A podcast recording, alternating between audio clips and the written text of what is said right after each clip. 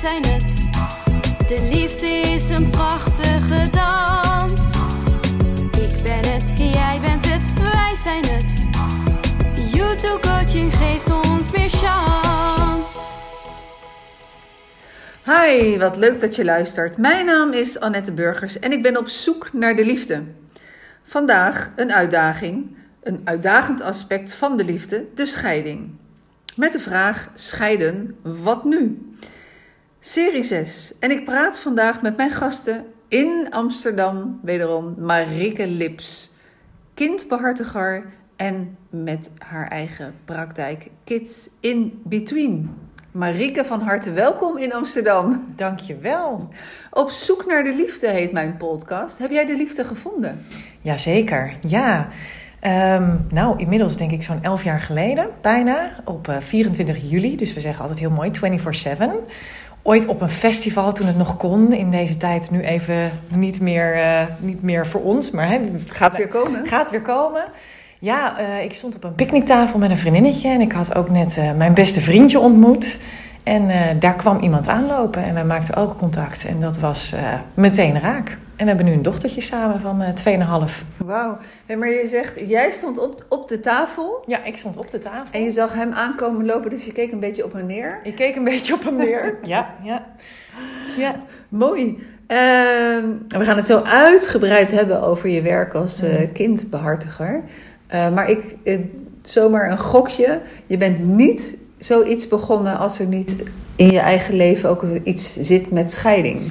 Ja, gek genoeg. Ja, mijn ouders zijn zelf gescheiden. Dus toen ik een jaar of vier, vijf was. En toen zijn ze weer even bij elkaar gekomen. En toen weer uit elkaar gegaan. En ik dacht eigenlijk, daar ga ik nooit wat mee doen. Want ik had voor mezelf dat beeld, daar wil ik eigenlijk heel ver weg van blijven. En gek genoeg eh, eh, ben ik gaan studeren. En ineens dacht ik, ja, mijn hart ligt toch wel bij die kinderen. Eh, ik heb ooit op mijn achttiende volgens mij in between opgeschreven. Kinderen zitten vaak ergens tussen. Ehm, wie zijn de kinderen? Wat is hun stem? Wat is hun positie? En eh, toen ik mijn praktijk wilde starten, was in between was al bezet. en toen heb ik er kids in between van gemaakt. Eigenlijk veel mooier. Maar ik had eigenlijk nooit gedacht dat ik er wat mee zou gaan doen. Hmm. En zo zie je maar. Even, even terug naar je jeugd, want dat ging eventjes heel erg snel. Ehm, toen ik vier was, zijn mijn ouders ook gescheiden. Dus dat is een beetje dezelfde leeftijd. Eh, kan jij er überhaupt nog iets van herinneren? Nee. Want je bent veel jonger dan ik, dat ik het nou niet meer weet. Maar... Nee, vrij weinig. Wat ik, wat ik, eh, wel, ik wel weet is dat het huis waar we woonden, hè, dus dat mijn moeder in een ander huis woonde en dat mijn vader ons dan af en toe kwam halen. Ehm, ja, ik, als kind herinner je je niet, ik herinner me geen uitspraken, geen teksten. Ik weet wel dat ik ooit een keer mijn vader heb gebeld en dat ik iets gezegd heb tegen hem dat ik, eh, dat ik het maar raar vond allemaal. Of dat hij me moest komen halen of dat hij, want hè, dan bleef hij af en toe eens weg of zoiets. Maar meer heb ik er niet van meegekregen. Behalve de omgeving waar we dan zaten. Mhm. Ja. En je zei van, eh, je ouders zijn uit elkaar gegaan, toen weer bij elkaar en toen weer uit elkaar. Heb je daarna met ze nagesproken dat je echt wel weet van, en dat was de reden dat ze weer terug bij elkaar gingen? Nee, wat, nou ja, wat ik een beetje terugkrijg van hun is dat ze ja, toch ook wel weer voor ons het wilden proberen. Ehm, dus het was voor mij heel gek. Wat ik daar dus wel van weet, is dat we in het huis van mijn moeder en eh, dat ik s'avonds uit bed liep. En mijn moeder sliep dan in de woonkamer met een slaapbank. Want wij hadden dan ieder een aparte slaapkamer, mijn broer en ik. En dat ineens mijn vader daar in bed lag. En dat ik dus echt, oh, eh, oké, doei. En toen ben ik weer weggegaan. Dat kon ik niet helemaal, helemaal plaatsen. Dus ik was eigenlijk, besef ik wel nu terugdenkend, van ik was eigenlijk op het punt dat ik nou ja, accepteerde dat het, die scheiding er was. En ineens waren ze weer samen. Dus dat moest ik ook weer even verwerken. Ja, dan moet je ook weer een plekje geven. Dat Ja. is wel ingewikkeld. was En dan gingen ze, daarna gingen ze weer uit elkaar. Ja, en toen hebben ze samen gewoond weer met, gewoon, hè, met, met ons erbij. Hadden we een heel leuk huis in Den Haag, daar ben ik geboren. En eh, toen gingen we uiteindelijk naar een ander huis verhuizen. En toen liep de spanning eigenlijk weer op tussen mijn ouders. En dat heb ik echt wel gevoeld. Daar heb ik wel veel herinneringen van. Hmm. Ja. En het ging ook zorgen, geloof ik, voor Ja, zorgen voor, proberen toch. eh, eh, ik, ik merk nu ook wel dat je dan een beetje gaat pleasen, perfectionistisch wat je eh, opbouwt. Heel erg focussen op school, het altijd goed willen doen, goed cijfers willen halen. Ehm, ja, een soort van je gezien worden, maar ook willen zorgen dat er geen zorgen om mij waren. En ben je een beetje meer voor de ene ouder dan voor de andere ouder gaan zorgen? Of was dat, liep dat gelijk op? Ja, kan ik me niet helemaal meer herinneren. Nee, ik, ik, ik weet wel dat er, er waren rare spanningen. Dus mijn moeder die sliep af en toe bij mij in de kamer. Mijn vader was dan af en toe boos en dan, eh, ehm, en mijn moeder was ook boos, we waren natuurlijk allebei af en toe boos. Ja, maar dan schreef ik mijn vader wel eens van die gele post-it briefjes eh, met sorry of iets eh, wat ik dan wilde oplossen. Dus ik was wel met beide volgens mij wel bezig op de een of andere manier. Op een andere manier, omdat mijn ouders allebei ook echt wel anders zijn. Mhm. Ja. En toen ze later uit elkaar gingen, eh, waren ze dan daarna wel vrij snel in staat om samen op jouw diploma-uitreiking aanwezig te zijn? Nee, helaas. Dat is een gemis voor mij eh, als kind, denk ik. Nee, mijn vader is helaas uit mijn leven verdwenen. Dus eh, ja, heel spijtig. Dus die is daar niet bij geweest. Nee, dus belangrijke momenten voor mij toch ook wel. Zoals de geboorte ook van, van mijn dochtertje of ons huwelijk. Daar is hij helaas niet bij geweest. Nee. En ehm, heb je ergens, is die zomaar uit het niets, zeg maar, of in het niets verdwenen? Of is er wel iets van een laatste bewust moment geweest? Nou, ik, ik, ik kan me wel herinneren dat ehm, de tijd was heel anders. Want ik kan me herinneren dat ik een jaar of 11, 12 was. Nou, ik ben nu 38, dus het is zo'n eh, 20 jaar geleden in ieder geval, eh, ruim 20 jaar geleden. Ehm, eh, de wetgeving was ook anders. Hè. Ik weet van 98 dat het ouderlijk gezag gezamenlijk in stand bleef na scheiding. Eh, ik weet niet of het er precies op dat randje was. Dus de wetgeving was anders, de rechtspraak was anders. Er is in de eh, rechtbank ook het nodige gebeurd waar ik natuurlijk niet het fijne van weet. Ik heb wel een brief ooit naar de rechter gestuurd. Ik heb me heel lang schuldig gevoeld die brief van invloed is geweest op geen contact. Terwijl ik eigenlijk niks liever wilde dan met allebei in contact staan. Ehm, en ik weet ook nog dat ik op een vakantie mee ben geweest. En daarna eh, ja, gebeurden er gewoon wat rare dingen. En werd het contact ook minder. Eh, mijn vader was nog wel vaak thuis hoor, en dat hij onze huiswerk begeleidde. Maar er ontstonden dingen, dus ik kan ook niet een eikpunt pakken waar dat ineens niet meer was. Maar op een gegeven moment werd die tijd steeds langer. En mijn vader die heeft op een gegeven moment wel een boot voor zichzelf eh, gekocht. En hij wilde heel graag een wereldreis maken. En dat was denk ik ook wel een punt waardoor hij natuurlijk langer in het buitenland zat en wegbleef. En er minder contact eh, zat. En op een gegeven moment ja, gingen de jaren verder. En voor mij is het altijd een groot gemis geweest. Ik merk dat ik altijd wel op zoek ben geweest naar nou ja, de liefde, het contact met hem. Ehm, ieder heeft daar zijn eigen verhaal, denk ik, over. Maar dat is even mijn beleving als kind. Mhm. Ja. En je broer? Mijn broer die heeft dat niet. eh, nee, die heeft heel snel, denk ik voor zichzelf, maar ik mag niet voor hem eh, spreken hoor, maar voor zichzelf een soort van: dit ga ik niet doen, afgesloten. Ja. Nee, want we hadden het net eh, voordat we gingen opnemen over Frank van der Linden. En die heeft natuurlijk ook met zijn zus, Ja. eh, daar hebben we het over gehad, van ja, je hebt toch je eigen beleving Ja. Eh, in, een verhaal. Dus, eh, maar je broer heeft dan ook eh, geen contact. Nee, nee, en ik denk dat ik meer ermee bezig ben geweest. Ik ben toch altijd wel een beetje degene geweest. Ik wilde alles oplossen voor iedereen. Dus ik probeerde dan aan mijn vader te trekken van... joh, doe niet zo raar en los het nou gewoon op en dit. Of dan probeerde ik bij mijn moeder dingen te doen. En ik denk dat dat uiteindelijk te veel van mij heeft gevraagd. Dus dat ik als kind ook wel echt heb ervaren uit loyaliteit wat je gaat doen. Dat je taken gaat dragen die eigenlijk helemaal niet bij jou als kind horen. En dat dat eh, mij later ook wel een klap terug heeft gegeven. Dat dat te zwaar was. Ja, dat denk ik wel. En hoe heb je het een plekje kunnen geven? Ja, dat is een proces van eh, het ook in je volwassen worden. Maar ik heb natuurlijk ook ondersteuning gehad. Ik ben ook wel eens bij een therapeute geweest. Ik heb, eh, ja, je doet van alles voor jezelf in je ontwikkeling om dat te doen. Ik denk dat dit altijd een pijnpunt blijft. Hè. Ik zou het natuurlijk liever anders zien. Eh, maar je komt op een gegeven moment op een soort punt van acceptatie. En voor mij betekent acceptatie dat het verdriet er ook mag zijn. Dus dat ik ook wel eens op een moment kan denken... Hè, of als ik... eh, eh, hè, toen wij net een dochtertje kregen en dan zie ik mijn partner als vader. En dat ik dan denk, ja, ja, dat raakt dan ook iets. Ja, Hè? ehm, eh, of soms in de relatie met mijn dochtertje, daar gebeurt soms ook wel eens iets in de interactie. En dan denk ik, oeh, nu wordt mijn eigen persoonlijke snaar geraakt. En dat is denk ik heel goed om bewust van te zijn. Dus ik stop het ook niet weg, het is er. het mag er zijn. het mag er zijn. En ik denk dat dat is wat ik de kinderen die ik kan begeleiden ook kan meegeven. Zonder mijn eigen verhaal aan de kinderen die ik begeleid. Want ieder verhaal is uniek. Mijn verhaal mag nooit het verhaal van, van kinderen zijn. Maar dat ik wel weet, ehm, eh, je hoeft het niet los te laten. Je hoeft het ook niet te vergeten. Maar je draagt het met je mee. En de vraag is, hoe doe je dat? Mhm. Ja.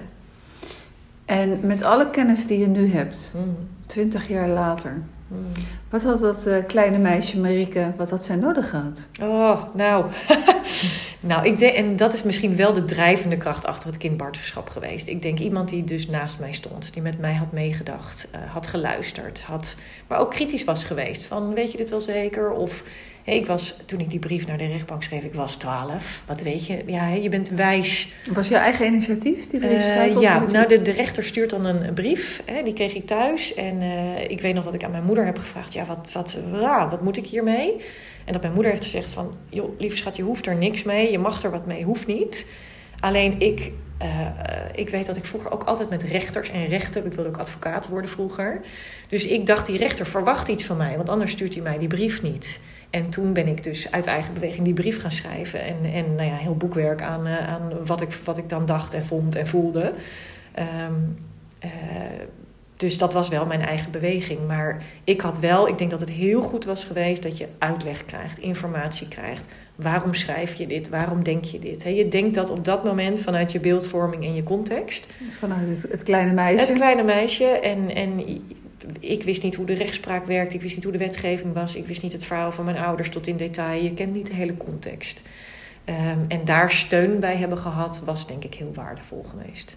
Heb je de brief ooit nog wel eens teruggelezen of teruggekregen? Nee. Nee, daar zou ik best nieuwsgierig naar zijn. En tegelijkertijd uh, ook weer niet. Want dan denk ik, nou, dan ga je toch weer terug in dat verleden. Um, maar ergens zou ik best nieuwsgierig zijn van, ja, wat, wat schrijf je dan inderdaad hè, op zo'n moment? Ja. Want ik weet dat natuurlijk niet meer tot in detail. Nee, nee precies. Ik heb uh, toen de vader van mijn kinderen overleed, heb ik heel kort weliswaar, maar ik heb een heen en weer schriftje toen geïnitieerd met mijn kinderen, omdat ik het heel lastig vond om uh, precies hun gedachtegang te kunnen volgen mm -hmm. in gesprekken. Maar als een kind iets opschrijft en je leest dat als volwassene, dan kan je op de een of andere manier veel makkelijker dalen in dat niveau van hoe een kind mm. denkt. Ja, dus dat zou zo mooi zijn als je nu, uh, als je dat terug zou lezen en dan weet je van, oh ja, vanuit, vanuit dat stukje heb ik dat allemaal geschreven. Omdat het zo prachtig is. Ja, de, sowieso is het woord op papier natuurlijk ongelooflijk krachtig. Ja. Uh, legt heel veel uit en uh, soms kan je ook wel eens iets, iets, iets verkeerds begrijpen, maar ja, voor mij was dat heel mooi om, om mijn kinderen te kunnen begrijpen. Ja, en wat ik ook wel mooi vind in, in uh, soms heb je als kind, en dat merk ik vanuit mijn begeleiding als kindbarter, heb je niet altijd de juiste woorden voor wat je bedoelt. En dat is wat ik ook uh, uh, nou ja, de rechters en, en mensen werkend met kinderen zou willen meegeven. Hè. Soms staat er een woord, maar er zit soms een andere betekenis achter. En, en wij proberen dus ook heel erg de gevoelens van die kinderen naar boven. Wat, wat zit er nou achter dat woord? Uh, wat is nou die context? Waarom gebruikt een kind dit woord of deze zin? Uh, waar komt dat vandaan? En uh, ik weet ook wel als kind dat je. Mijn waarheid is mijn waarheid, is mijn beleving, mijn beeldvorming vanuit hoe oud ik was, waar ik zat in mijn kennis en kunde op dat niveau. Um, ben je taalvaardig al op een bepaald vlak. Um, en je pikt flarden mee van wat je hoort. Ik heb natuurlijk nooit alle gesprekken met mijn ouders meegemaakt. Ik kan niet in het hoofd van mijn vader kijken of in het hoofd van mijn moeder kijken. Dus daar maak je je eigen stuk van. En daarom zeg ik ook altijd tegen ouders: ieder heeft zijn eigen verhaal en zijn beleving hierin. En we kunnen kijken hoe we dat een stukje kunnen samenbrengen, zodat er begrip is voor ieders stuk daarin. Ja, maar dus volwassenen vinden dat wel moeilijk hoor. Ja, is heel lastig. dus ja. uh, als je het hebt inderdaad, uh, bij mij in de praktijk, dan hebben we het over de waarden. Vanuit welke waarden willen jullie opvoeden? Ja dan zijn er wel echt wel verschillende definities bij bepaalde woorden, zoals mhm. respect. Hè? Want hoe zie jij respect? Hoe zie jij respect? Nou, daar, daar kan een, een, uur over gekletst worden. Ja. dus, van, dus ik snap heel goed dat dat voor kinderen, ja, die hebben een bepaald woord. En, dat dat, en soms merk ik zelf ook dat kinderen stil zijn. Uh, en dat dat uh, negatief wordt uitgelegd. Maar je moet maar net ook als kind woorden kunnen vinden überhaupt en die durven uiten dat het veilig genoeg is om woorden te kunnen geven aan je gevoel. Precies, en dat is nogal ingewikkeld. En daarom is het, ik, ik vind het ook in ons werk als kindbartiger heel belangrijk. Hè. We hebben een best wel strenge selectie. We kijken ook naar uh, wie je bent als mens, als professional, wat je werkervaring is. Um, en het gaat niet alleen maar om cognitief in gesprek gaan, maar het gaat ook kijken welke lichaamsuitdrukkingen. Hoe kijkt een kind uit je ogen? Maakt het kind uh, oogcontact, ja of nee? He, ik had laatst een meisje die heel veel spanning had op een moment. En dat zag ik aan haar kaak. He, haar kaak beweegt, maar de ogen flitsten ook een beetje van rechts naar links. Dus je moet ook goed kunnen observeren. Ehm, en goed kunnen analyseren en ehm, goed kunnen filteren wat er eigenlijk gebeurt, ook weer die context. En niet alleen maar naar die letterlijke woorden natuurlijk Nee. luisteren. Ik denk ook dat, eh, dat in jouw werk ook eh, heel erg belangrijk is om dat eerste stukje om die veiligheid te bieden. Mhm. Kinderen komen uit een eh, situatie waarbij eh, onveiligheid is. Eh, en, en ergens ontstaat een trauma. Hè, je ouders uit elkaar. Wat gebeurt hier? Waar moet ik naartoe? Mhm. Hoe doe je dat? Die veiligheid creëren? Ja, wat heel belangrijk is, is dat ehm, eh, eigenlijk als kinderen al binnenkomen, hoe je je eerste contact met ze maakt. Maar ook dat je eh rustige tempo van het kind volgt. Dat je ook kijkt, ik heb ook wel eens kinderen gehad die de drempel eigenlijk nog niet over wilden stappen. Nou, dan wacht ik buiten met je. Of dan gaan we even op het bankje buiten zitten of iets. Hè. Dus eh, je kunt wel een bepaald idee hebben van je werkwijze, maar je zult wel het tempo van het kind moeten volgen. En het gaat er ook om ehm, eh, of je het kind een beetje aanvoelt. Dat je duidelijk bent van, nou, dit is mijn ruimte, dit is de toilet, ik noem maar even wat. Hè. Wat is het doel van ons gesprek? Ehm, zodat een kind ook goed weet waar die aan toe is. Dat je je eigen rol goed uitlegt. Wat kan ik voor jou betekenen? Ehm, dus zo'n eerste contactmoment is eigenlijk heel erg eh, meebewegen met het kind ook. Eh, ik heb soms een idee van, nou, ik ga dit met een kind doen spelenderwijs. Ehm, maar dan zie ik dat een kind afgeleid is of wat anders wil doen. Dan beweeg je mee. Soms moet je een kind ook een heel klein beetje, vooral bij jonge kinderen, een beetje laten bewegen weer met, of begrenzen in die zin. Ehm, maar ik vind het wel heel belangrijk dat je het tempo ook van het kind volgt. Wij, eh, ik kan niet zeggen, stel ik krijg een opdracht van, de, van, van jeugdbescherming of de rechtbank of gemeente of iets wat ik moet doen. Eh, binnen zoveel gesprekken moet ik weten wat er in het kopje van het kind omgaat. Het is fijn als het lukt, maar ik kan niet garanderen dat ik dat in zoveel gesprekken eruit heb. Ehm, hè, wat ik al zeg, ik heb ook kinderen die ik soms al twee jaar ken. En waar ik eigenlijk nu zie, hé, hey, we hebben echt wel wat opgebouwd in die twee jaar. Ik ben echt wel jouw vertrouwenspersoon eh, geworden. En we weten wat we aan elkaar hebben. Eh, soms gaat dat in vijf gesprekken, soms is daar een veel langere tijd voor nodig.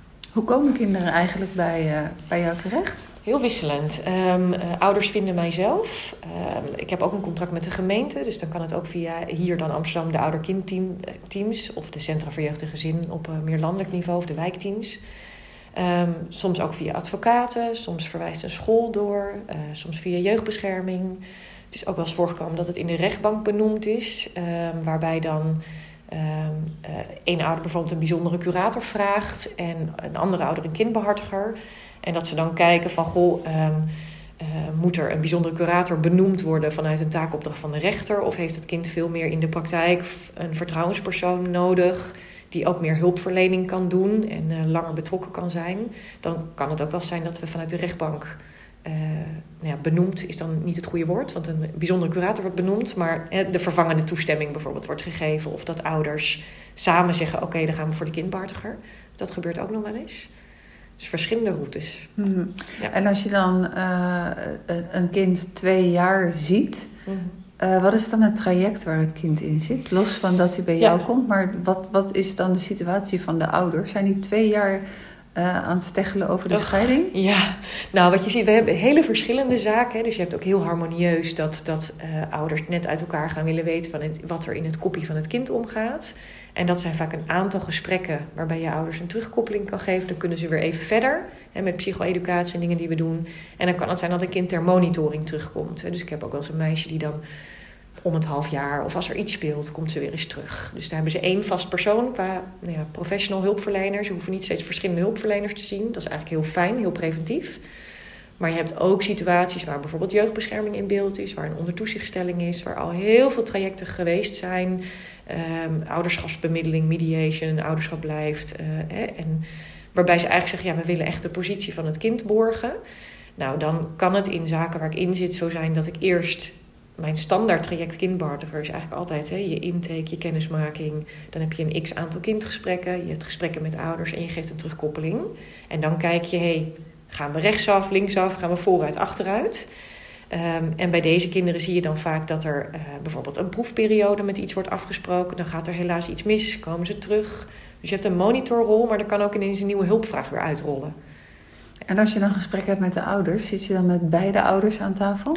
In die complexe situaties eh, vaak niet. Hè. Dus dan is het vaak afzonderlijk van elkaar. Ehm, soms ook wel gezamenlijk hoor. Eh, en, en jeugdbescherming is er natuurlijk soms ook bij. Ehm, wat ik altijd belangrijk vind en wat ik ook in de kennismaking bij ouders vertel. Uh, jullie horen soms mijn terugkoppeling beter als, als je afzonderlijk met mij praat. Hè. Dan hoef je niet in de dynamiek of triggers met elkaar te zitten. Maar ik zorg er wel voor dat jullie beiden hetzelfde geluid terugkrijgen. En dat ik ook vooral kijk naar eigen taken van een ieder. En soms zie ik bij een moeder een bepaalde taak. Als ik die benoem waar vader bij is, wekt dat escalatie op. Gaan ze elkaar erop aanvallen. En vice versa. Dus dan gaat het afzonderlijk. Maar ik ben wel transparant naar ouders hoe ik dat doe en uh, wat mijn werkwijze daarin is. Ja. ja. ja het is eigenlijk, op school maken wij ook vaak mee dat ouders niet samen naar een tafeltjesavond kunnen. Ja, daar vind ik wel wat van. Ja. Van in feite, eh, ik ga er nog steeds van uit dat de meeste kinderen, helaas niet allemaal, maar de meeste kinderen vanuit liefde op de wereld gezet worden. En hoe dat dan kan veranderen, daar kan ik niet altijd met Niet altijd bij. Nou, wat ik, wel, wat ik wel mooi vind, is de laatste tijd probeer ik ook steeds zachter naar ouders te kijken. Uh, misschien omdat ik zelf moeder ben geworden, dat is altijd dat, de verandering. dat maakt echt een wereld van dat verschil. Dat maakt een wereld ja. van verschil. Hè? Maar omdat het gewoon niet altijd makkelijk is als ouder. Je soms zorgen maakt, je soms in je beeldvorming zit. En ik probeer ook naar ouders te kijken dat ook zij zijn... Uh, hebben een jeugd in zich. Ook zij zijn kind geweest en hebben bepaalde overtuigingen geïntegreerd. En um, ik denk dat soms die één op één aandacht uh, meer kan doen in iemand bewegen, in iemands taal spreken, dan dat je dat doet als ze in elkaars dynamiek zitten. En uiteindelijk breng ik het natuurlijk heel graag samen, want dat is natuurlijk wel de bedoeling. En maar soms lukt het die ouder niet en, en zitten Nee. ze zo vast. Het en is dan, een eigen cocoon. ja, en dan eh, vind ik het belangrijk kijken of je eerst een stapje ze eruit kan trekken, om dan te kijken hoe, hoe creëer je dat uiteindelijk wel. Ja, ik snap het. En eh, stel nou dat, eh, dat, er geen ouder, dat er geen overleg tussen de ouders mogelijk is met betrekking tot de opvoeding. En dan kom je terecht met het stukje parallel ouderschap. Ja. Eh, kan je uitleggen wat dat exact is? Ja, dat is ook inderdaad iets wat ik uitvoer en waar ik ook trainingen op geef. Dus parallel ouderschap staat er eigenlijk voor dat ouders in plaats van dat ze naast elkaar, hè, ze staan nog steeds naast elkaar, maar constant overleg hebben, waardoor ze in een, elkaars trigger belanden. Je ze eigenlijk parallel aan elkaar gaat laten opereren met strakke kaders, waarbij ze zich gaan richten op hun eigen taken, hun eigen rol, hun eigen relatie met de kinderen, waarbij, waarbij je het emotionele contact tussen hun vermindert. En dat kan bijvoorbeeld zo zijn dat je het, uh, ik, ik, noem maar even een klein voorbeeld, het mailcontact beperkt, waardoor ze uh, maar één keer in de week op een vast tijdstip, niet in het weekend, niet in de avonden, mailen met elkaar. Dat je ook optuigt, hoe ziet zo'n mail eruit? Hoe doe je dat zakelijk? Dus je gaat ook echt naar eigen taken kijken. Dus het, zijn ook, uh, het is een traject waar ouders individuele gesprekken voeren, waarbij we vooral gaan kijken, wat heb jij nodig? Hoe ga jij in je kracht staan? En daar hoort natuurlijk centraal boven staat de positie van het kind. Dus je kan, uh, een misverstand is bij parallel ouderschap dat je in je eigen tijd beslist. Oh ja, maar ik vind huiswerkbegeleiding niet passend, dus die knikker ik eruit. Nee, dit is nog steeds iets wat jullie als ouders gezamenlijk aangaat. Maar we gaan dus de ruis eruit halen en kaders daaromheen bouwen. Ja, ik kan me zomaar voorstellen dat het ook een tip is om niet met elkaar te appen. Ja, zeker. En dan niet vanuit ja. emotie ja. terug te appen. Want nee. gaat natuurlijk dat, dat appverkeer, ja. dat uh, staat nee. denk ik... Uh, ja, dus we, een, leren, uh, ja, we leren ze ook echt om naar hun eigen um, uh, coping te kijken, naar hun eigen overtuigingen. Waar word ik op getriggerd? Wat gebeurt er als iets mij raakt? Hoe zorg je dat ik een mail laat liggen? Um, en, en dat ze ook beseffen, ik kan misschien niet de ander bewegen, maar wel de beste versie van mezelf worden. En de verandering die ik zelf kan doen, teweeg brengen. En dat we daar veel meer de focus op gaan leggen. Het klinkt eigenlijk een beetje als het opvoeden van de ouders, hè? Ja, leuk hè? ik ben steeds meer ook aan dat ik, dat ik merk wat we met kinderen doen, kunnen we eigenlijk zo mooi ook op ouders toepassen. Als je dat kind en dat stukje in hun raakt, uh, dan doe je ook iets verzachtends naar hun. We zijn zo nieuwsgierig naar kinderen en ouders spreken we soms zo streng toe. Mm-hmm. Marike, er zijn net verkiezingen geweest. Ja. Het uh, kabinet met uh, waaronder uh, VVD en D66, die ja. hebben bedacht dat er een ministerie van de liefde komt. Ja. En ze benaderen jou om minister te zijn van het ministerie van de liefde. Oh, nou. Wat zou je in Nederland veranderen? In de vier oh. jaar die jou gegund is. Nou, ik zou in ieder geval, uh, maar dat is iets wat ik al heel lang op mijn planning heb staan. En gelukkig wordt er al iets mee gedaan. Dus uh, dat kan ik heel mooi delegeren dan, denk ik. um, preventief eigenlijk relatielessen op scholen. Um, omdat uh, de kinderen van nu zijn onze toekomst. En als zij leren hoe ga ik respectvol met elkaar om, wat betekent dan respectvol, maar hoe eh, ben ik lief voor mezelf, hoe ben ik lief voor de ander, uh, wat betekent liefde, wat betekent scheiding, wat betekent uit elkaar gaan, dat je daar een nieuwe voedingsbodem kan leggen om daarin weer wat te veranderen. En wat ik ook zou doen, zeker. We zien zoveel negatieve um, uitingen hè, van kindermishandeling, uh, sierenreclames. Ik zou eens spotjes laten zien over hoe het ook kan. Om ook weer hè, de beeldvorming om te buigen. hey, als je uit elkaar gaat, zo doe je dat bijvoorbeeld wel. Uh, dit zijn positieve de positieve framing in plaats van het negatieve. Of alles is maar kindermishandeling of een vechtscheiding. Ik heb niet het idee dat dat heel erg helpend is. Mm -hmm. Zou ik nog meer doen?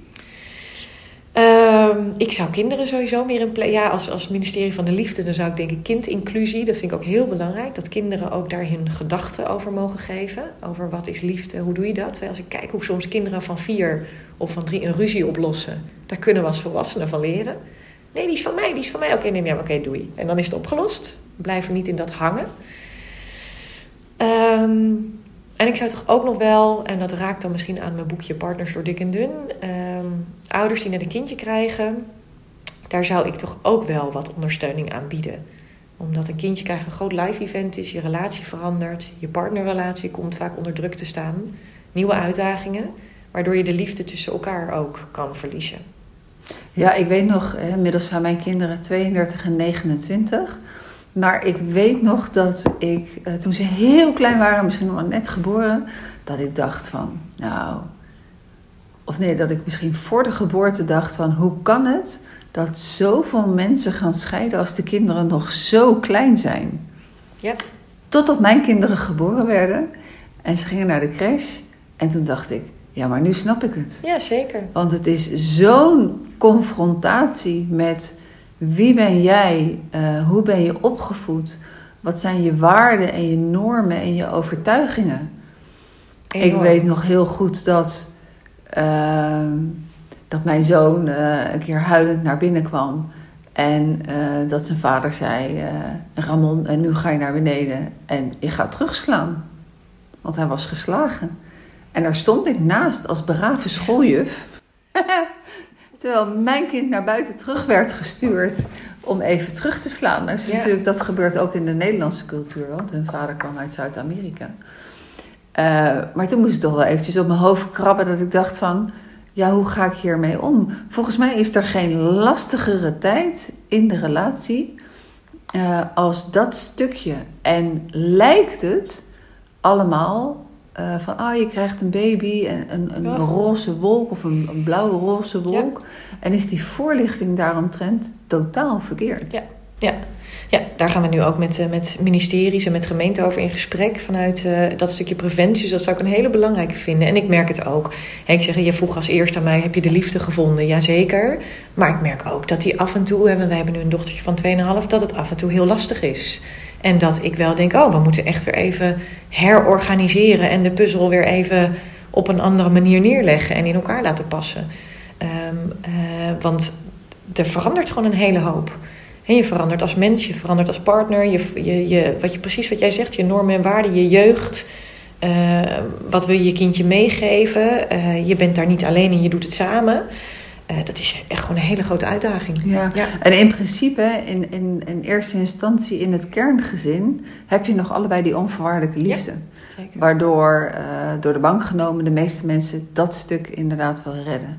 Kom je op mijn gebied van de samengestelde gezinnen, waarbij twee culturen al gestart zijn in een andere setting en je komt dan bij elkaar en uh, je hebt te maken met elkaars opvoeding naar elkaars kinderen en schuldgevoel ten aanzien van de scheiding, dan wordt dat, dat is hogere wiskunde. Ja, dat is zeker. ook echt heel ja, erg lastig. Zeker, zeker. Maar goed, de, de kinderen die bij jou uiteindelijk komen, die, uh, daar heeft het stukje van de onvoorwaardelijke liefde voor de kinderen ook niet helemaal gewerkt. Ondanks, ouders nee. kunnen dat natuurlijk ja. wel nog steeds ja. hebben.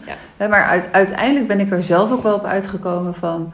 Ik heb helemaal niet, niet meer dat ik me kan herinneren... voor de geboorte van mijn kinderen gesproken met mijn, uh, met mijn man van... wat voor soort opvoedstijl gaan wij hanteren? Welke waarden zijn voor jou belangrijk? Wat Ja. willen we de kinderen meegeven? We hebben gewoon maar wat gedaan. Ja, en dat doen de meesten. En je denkt ook dat wel eh, naar goed vermogen te doen. Hè? Want je bent zelf opgevoed, je neemt de dingen mee. En veel mensen praten dus wel over... willen we eh, eh, proberen om kinderen te krijgen? Willen we daaraan gaan beginnen? En dat gaat vaak wel bewust. Hè? Ook, ook onbewust, maar het gebeurt ook bewust. Ehm, en, en de naam en de kleertjes en de kamer en die dingen. Maar echt die diepere laag inderdaad. Hoe gaan we dat doen? Hoe gaan we dat doen als we het niet eens zijn over dingen? Ehm, hoe gaan we dat oppakken? Daar wordt eigenlijk helemaal niet over nagedacht. Dat kom je pas tegen op het moment dat het zich voordoet. En, dat is dan, en dan eh, gebeurt het vaak waar natuurlijk een kindje bij is. En dan kan het je onder spanning zetten. Hè? Want dan, dan voelt een kindje ook de, de onmacht en de spanning van, van de ouders. En wat ik wel sneu vind, is dat ik in mijn praktijk ook veel meemaak. Als ik aan ouders vraag, goh, waar is de relatie gaan schuiven tussen jullie? Hè, bij, een, eh, bij een intake of bij een gesprek tussen, met ouders. Dat ze dan vaak aangeven, sinds de komst van de kinderen ging het anders tussen ons. En dan denk ik, ach, en dan de kinderen die zo vaak aangeven, ik voel me schuldig of het komt door mij. Want papa en mama, of mama's of papa's, hè, die hebben nog steeds ruzie over mijn school, mijn spullen, mijn hockey, mijn... Het gaat altijd maar over mij. En als ze het mij niet hadden gehad, dan waren ze misschien elkaar al lang vergeten, waren ze verder gegaan. En dat vind ik zo sneu, hè? want het is natuurlijk nooit... Het kind is niet de De oorzaak. schuld, nee, absoluut Het is het live event en wat, wat dat eigenlijk in de ouders zelf losmaakt. Ehm, en ik denk als daar preventief meer aandacht voor is, dat zou heel mooi zijn. Ja. Ja. Kijk, dus de ideale situatie is dat mensen, dat als de relatie goed is, dat ze bij elkaar zijn en samen het kind op, opvoeden. Dan heb je de volgende situatie, ze gaan uit elkaar, maar ze kunnen nog steeds in goed contact, in warm contact het kind opvoeden. Als dat niet gaat, dan hebben we het parallel ouderschap. En als dat niet gaat, dan hebben we ook nog het parallel solo-ouderschap. Toch? Ja, voor mij zijn die, ja, die termen die worden echt wel, wel een beetje door elkaar gebruikt ook. Eh, voor mij is het wel echt dat ik zeg parallel ouderschap. En ik, ja, de, de, de term parallel solo ouderschap is dat je het echt alleen doet in die zin. En dat je echt solo opereert aan elkaar. Ehm, eh, ik spreek meestal over parallel ouderschap en iedere ouder in zijn eigen kracht, met zijn eigen taken, met zijn eigen relatie voor de kinderen. En die dingen waar beslissingen over de kinderen moeten worden genomen, daar bouwen we kaders omheen, zodat ieder weet waar zijn we aan toe. En ik vraag ook vaak aan ouders, welke situatie hebben ruis tussen jullie opgeleverd in het verleden? Of welke dingen staan er op de planning aan een verjaardag, een, iets wat in de tijd van de ander valt. Eh, ga maar vooruit denken, want daar gaan we dan een kader omheen bouwen, zodat iedereen weet waar ze aan toe zijn. En wat ik dan ook belangrijk vind, is dat de kinderen uitleg krijgen. Want een kind heeft misschien het ideale beeld: ik wil papa en mama samen bij mijn zwemles of op mijn verjaardag. Maar als dat zoveel onrust en ruzies teweeg brengt, waardoor het kind er meer last van heeft. Kees van Leuven zei het heel mooi in een, eh, in een beschikking: het, de minderjarige moet ervan profiteren van hoe de ouders met elkaar omgaan. Belast het de minderjarige, dan moeten we ons afvragen... moeten we het dan niet anders inrichten? Maar zo, Mhm. dan is het wel belangrijk dat een kind uitleg krijgt. En een beetje weet waar die aan toe is. Voor veel dingen is die uitleg natuurlijk eh, hartstikke hard eh, nodig. Ja. Eh, waar, waar sta je over vijf jaar met eh kindbehartiger? Ik kan me eigenlijk voorstellen dat, dat, hoe raar en paradoxaal dat dan ook klinkt, dat het eigenlijk de wens zou moeten zijn dat het niet meer nodig is. Dat zou heel mooi zijn. Ja, maar dat, dat is een utopie. Ja, Ik denk namelijk dat het ook zo is dat het goed is dat mensen soms, eh, als het niet werkt, niet meer samen zijn. Maar dat, dat, we het liefst veel eerder, in, in, als mensen uit elkaar gaan, veel eerder eh, aan bod kunnen komen. Dus veel eerder mee kunnen denken en adviezen kunnen geven, omdat je daar een hoop mee kunt voorkomen. Eh, gelukkig zie ik heel veel situaties waar eh, in mijn praktijk, waar ik met ouders spreek, waar mensen echt net uit elkaar gaan. Willen ze tips over hoe vertellen we het de kinderen? Mogen de kinderen daarna bij mij komen? Houden ze rekening met de afspraken en kunnen ze verder? En kan ik een soort monitorrol hebben? Is hartstikke mooi. Die kinderen voelen dan ook echt, oh, ik heb ook iemand, ik voel me gehoord. Maar in een situatie waar een onder toezichtstelling is en alle, allerlei gedoe, dan voelt het kind ook, er is iets mis met mij, daardoor heb ik hulp nodig. Dus dan moet ik soms ook dat eerst wegkrijgen. Uh, maar ja, waar sta ik over vijf jaar? Het leuke is dat ik dat. Uh, ik denk niet meer zo vooruit. Dat vind ik ook heel leuk. Heb ik eigenlijk vanaf het begin niet gedaan. Want toen ik ooit begonnen ben, was het een soort opwelling. Zo, nou, hoe noem ik zoiets? En dan wel samen met Lianne van Lid de naam bedacht. Maar toen dacht ik, nou, ik ga een website maken. www.kindbehartiger.nl. Ah, hij staat live. ben ik nachtenlang aan het werk geweest. En nu ben ik wel, ik ben wat rustiger geworden. Ik was soms veel te druk daarin. Teruggefloten soms door mijn leden of mijn regiocoördinatoren. Van, oh, je gaat een stap te snel. Dus ik ben ook echt leren gaan vertragen. Door gewoon te kijken, waar staan we nu? Uh, de voedingsbodem moet goed zijn. En ik zou het heel mooi vinden als we een, een club kindbehartigers hebben. Uh, een stabiele club die zichtbaar is naar buiten toe. En die veel meer preventief kan insteken. En ik ben altijd wel van dingen ontwikkelen. Dus misschien komen er weer tools aan of weer allerlei leuke. Maar dat zijn allemaal van die ad hoc dingen die dan ineens weer uh, terugkomen. En je bent al zeven jaar bezig. Wat voor een tendens zie je? Zie jij dat er iets verschuift, dat iets verergert? Of wordt er iets beter? Of komen er andere casussen op je pad? Wat, wat zie je gebeuren? Nou, toen ik begon, toen was eigenlijk de positie van het kind heel erg onderbelicht. Dus ik ben denk ik ook wel toen in een, uh, in een gat gesprongen... wat toen uh, in 2015 de positie van het kind te weinig plek kreeg. En daar heb ik toen ook heel veel voor gelobbyd bij de politiek. kwamen er veel meer expertgroepen, er gebeurde van alles... En wat ik nu soms een beetje zie, is dat dat doorslaat. Iedereen doet aan kindbegeleiding of de stem van het kind of uh, uh, ook binnen organisaties, hè, dat ze meer kindprofessionals gaan neerzetten. En we ook moeten oppassen dat we. Uh, soms is het ook goed als kinderen geen, helemaal niet in de hulp hoeven belanden. Of ik krijg soms ook wel zo'n vraag als kindbart. En dan denk ik, jeetje, er zijn al best wel wat professionals bij betrokken geweest bij, dit, bij, bij deze jongeren of bij dit kind weet ik niet of ik dat ga doen. Want dat vind ik ook soms zorgelijk of schadelijk voor een kind. We moeten een kind ook niet overvragen. Um, en soms ook wel dat we te veel kijken naar de stem van het kind, is ook de authenticiteit van een kind. En dat we dus ook niet de stem van het kind al te letterlijk moeten nemen. Dat zie ik soms ook wel gebeuren. Dat dat dan ineens. Um, um, was ook een onderzoek van de WODC volgens mij, waar um, kinderen meer een juridische positie zouden moeten krijgen met een eigen advocaat. Nou, dan, hoe, daar krijg ik dan wel een beetje de kriebels van. Dan denk ik, jeetje, zeker als we dan denken aan ouderverstotingszaken, dat zijn vaak de kinderen die ook graag een brief bij de rechtbank willen schrijven en die vaak ook op gesprek willen komen en die hun mening is hun eigen mening en uh, nou dat. Dan denk ik, nou, dan maak ik me ook wel zorgen voor wat er gaat gebeuren. Mm -hmm. ja. Want wat zie je uh, met betrekking tot het beïnvloeden van het kind eh, in, in de casussen van uh, ouderverstoting? Ja, heel, heel wisselend. Ik zie het soms in milde vormen. Dat een kind um, symbiotisch is met bijvoorbeeld een ouder of heel erg uh, gericht is op één ouder. En um, zwart-wit denkt, maar in een milde vorm nog. En heb, de ene ouder een beetje ophemelt, maar ook woorden en zinnen overneemt. En als ik kijk naar heftige ouderverstotingszaken, Um, ik, vind, ik ben degene die dat kan signaleren en kan, kan uh, de zorg in kaart kan brengen. Maar het ombuigen, daar is echt wel gedragsdeskundige uh, kennis en kunde op nodig. Uh, ik, ja, ik heb ook wel casussen waarbij het zo heftig is dat ik gewoon de hele autonomie en identiteit van een kind weg zie vallen. Die zo zwart-wit denkt en een ouder zo slecht is, bang is dat een ouder um, het kind ontvoert, vergiftigt uh, echt een hele vreemde beeldvorming heeft. En uh, die ouder helemaal afwijst. En alles is goed bij de andere ouder. Ja, dat gaat heel ver. De, en daar is dan echt wel, daar maak ik me echt wel zorgen over de hele identiteitsontwikkeling. En die milde vorm, als we daar vroeg genoeg bij zijn, kunnen we dat ombuigen. En die hele heftige vormen, ja, daar krijg je soms de situaties met uithuisplaatsingen en met allerlei gedragsdeskundige ondersteuning, maar dan ook vooral voor ouders voor de ouder die verstoot is, hoe ga ik om met deze weerstand en met dit beeld? En met de ouder waar het kind wordt uh, weggehaald. Hoe, hoe, ja, wat zit er in mijn hele systeem met deze beeldvorming en deze overtuiging die ik heb? Wat komt er misschien uit je eigen jeugd of uit je eigen patronen naar voren? Dus dat vraagt nogal wat. Het, het, uh, volgens mij is het ongelooflijk ingewikkeld. Hele complexe En gaat daar jaren ja. overheen als het dan mogelijk is om dat te gaan herstellen. Ja. ja, en wat ik wel zorgelijk vind, ik kreeg laatst ook een opmerking van een professional um, waar ik zorg had gesignaleerd van ouderverstoting. Ik noem het eigenlijk altijd ouderonthechting. Het wordt wat gesteggeld over termen. Ik denk dat het duidelijk is over de materie waar we het over hebben.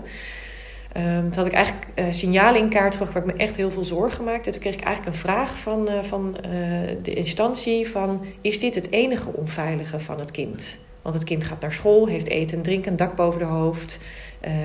sensitieve ouder, wel of niet. En toen dacht ik, ja, dit is dus het gevaar van ouderverstoting. Het, um, de buitenkant, mooie kleding, gaat gewoon naar school, doet schoolwerk goed Maar daaronder zit een heel overlevingsmechanisme. Ehm, en die hele identiteitsontwikkeling en de hele autonomie van het kind. En dan denk je, jeetje, een vraag, is dit het enige onveilige? Denk, oeh, dan hebben we echt nog een weg te gaan.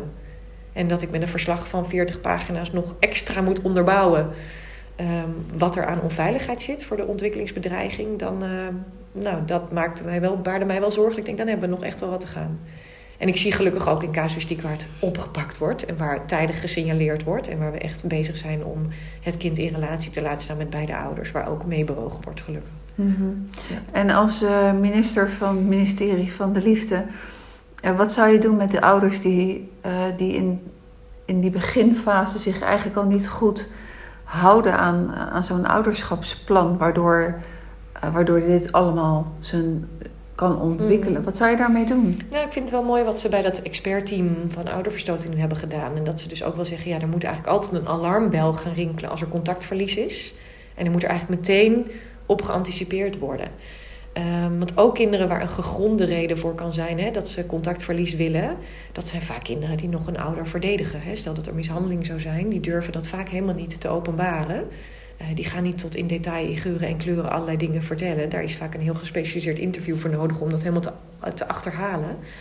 Dus er kan een alarmbel gaan rinkelen op het moment dat er contactverlies leidt. En dan zou ik wel zeggen, dan moet er eigenlijk direct ingezoomd worden. Maar dan zou ik wel zeggen met gedragsdeskundige hulp. Om ook te kijken bij de ouder die dat doet. Hè, dat coalitiegedrag wat we dan... Wat, wat, is, wat, wat speelt daar nou? Wat zit daarachter? Wat maakt nou dat deze ouder dit doet? Zit daar inderdaad uh, uh, gedragsproblematiek of persoonlijkheidsproblematiek? Um, zit daar een hele eigen jeugdervaring bij? Is het kind het verlengstuk van die ouder? Want wat, wat moet je zonder je kind als die een aantal, eh, als die een week bij de andere ouder is? Wie ben ik dan Precies, nog? Precies, ja. Zit ik in mijn eentje? Ja, zit ik in mijn eentje. Dus ja, uh, dan zou ik echt wel ook wel heel snel daarop insteken. Ik denk dat er heel veel aan preventie kan worden gedaan.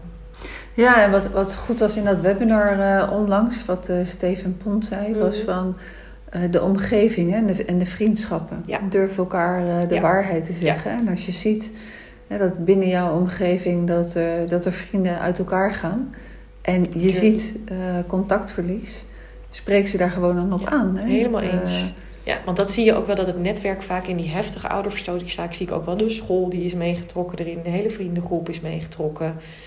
Eh, eh, dus daar zie je ook wel de enorme invloed. Hè? En dan kan eigenlijk een kind bijna niet vrij daaruit komen. Want dat is dat, ja, wat gebeurt er als ik dat wel eh, doe?